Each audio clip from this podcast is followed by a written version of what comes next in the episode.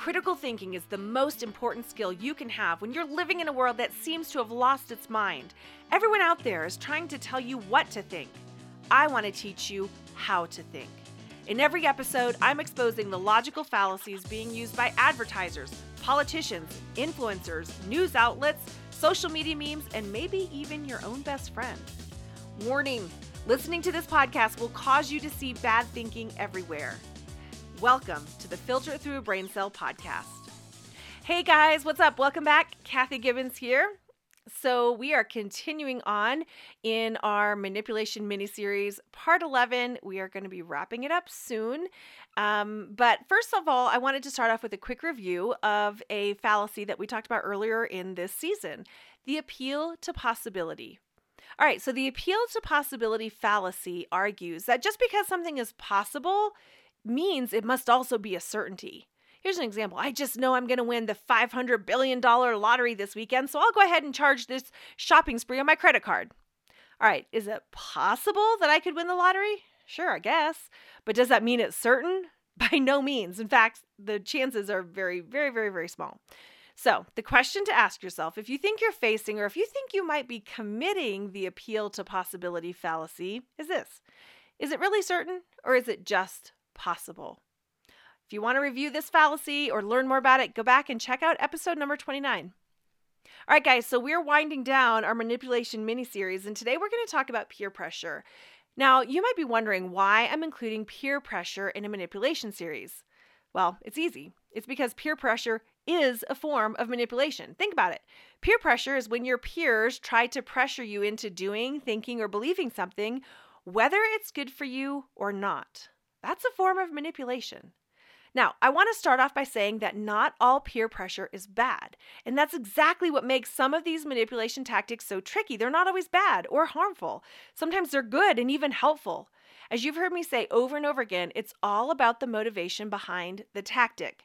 So, with peer pressure, how can it be good sometimes? Well, if you hang around people who are doing good, positive things, you'll have good, positive influence in your life.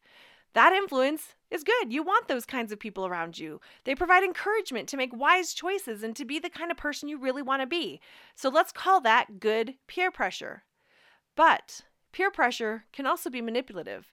And typically, the reason that it's manipulative is because the person or group is using some form of negative consequence to convince you to do something. Usually, it's the threat of exclusion from the group or ridicule, ridicule or not being liked. And listen, acceptance is a powerful motivator. Nobody wants to feel like they're being left out or rejected or made fun of. And that's why people use peer pressure because it works. Now, you guys know that I usually give you examples of what each fallacy or tactic sounds like, but I don't feel the need to give a whole bunch of examples for this one because we've all probably experienced it. It's the friend group that's trying to get you to drink alcohol even though you're too young and you've decided you or you maybe you've decided you just don't want to drink. It's the kids making fun of you because you're not on social media or you don't look at questionable videos with them and they're calling you names and making you feel dumb.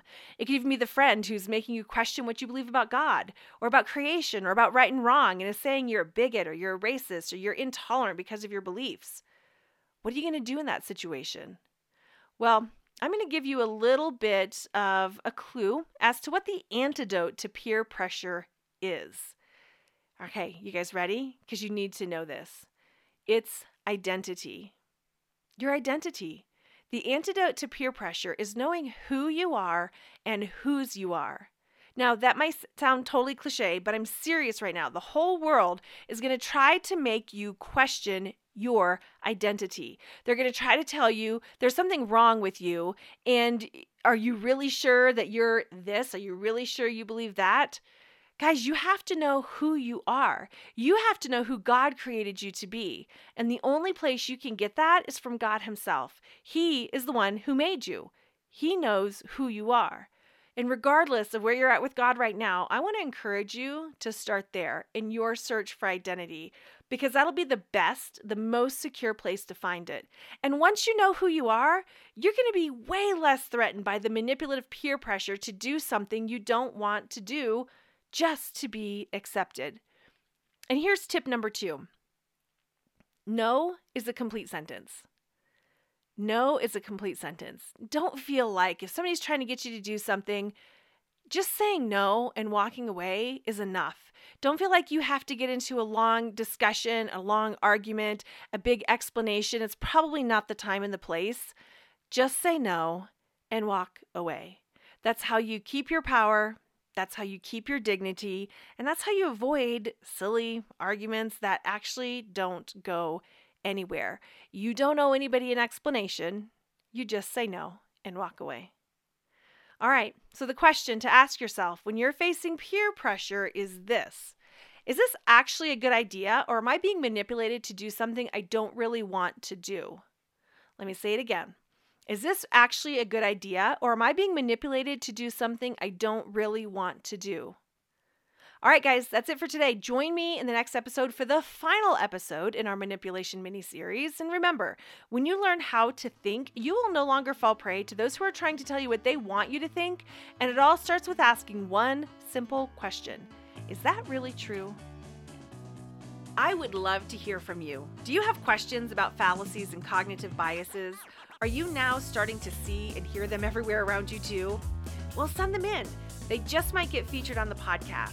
You can email them to me at think at filteritthroughabraincell.com or you can connect with me on Instagram at filter through. And if you want to be notified about when new episodes come out and all the things that we're doing, go to www.filteritthroughabraincell.com and sign up to receive email updates. I would love it if you would help us on our mission to teach society how to think well. Please subscribe, leave us a review, and share this podcast with people in your life.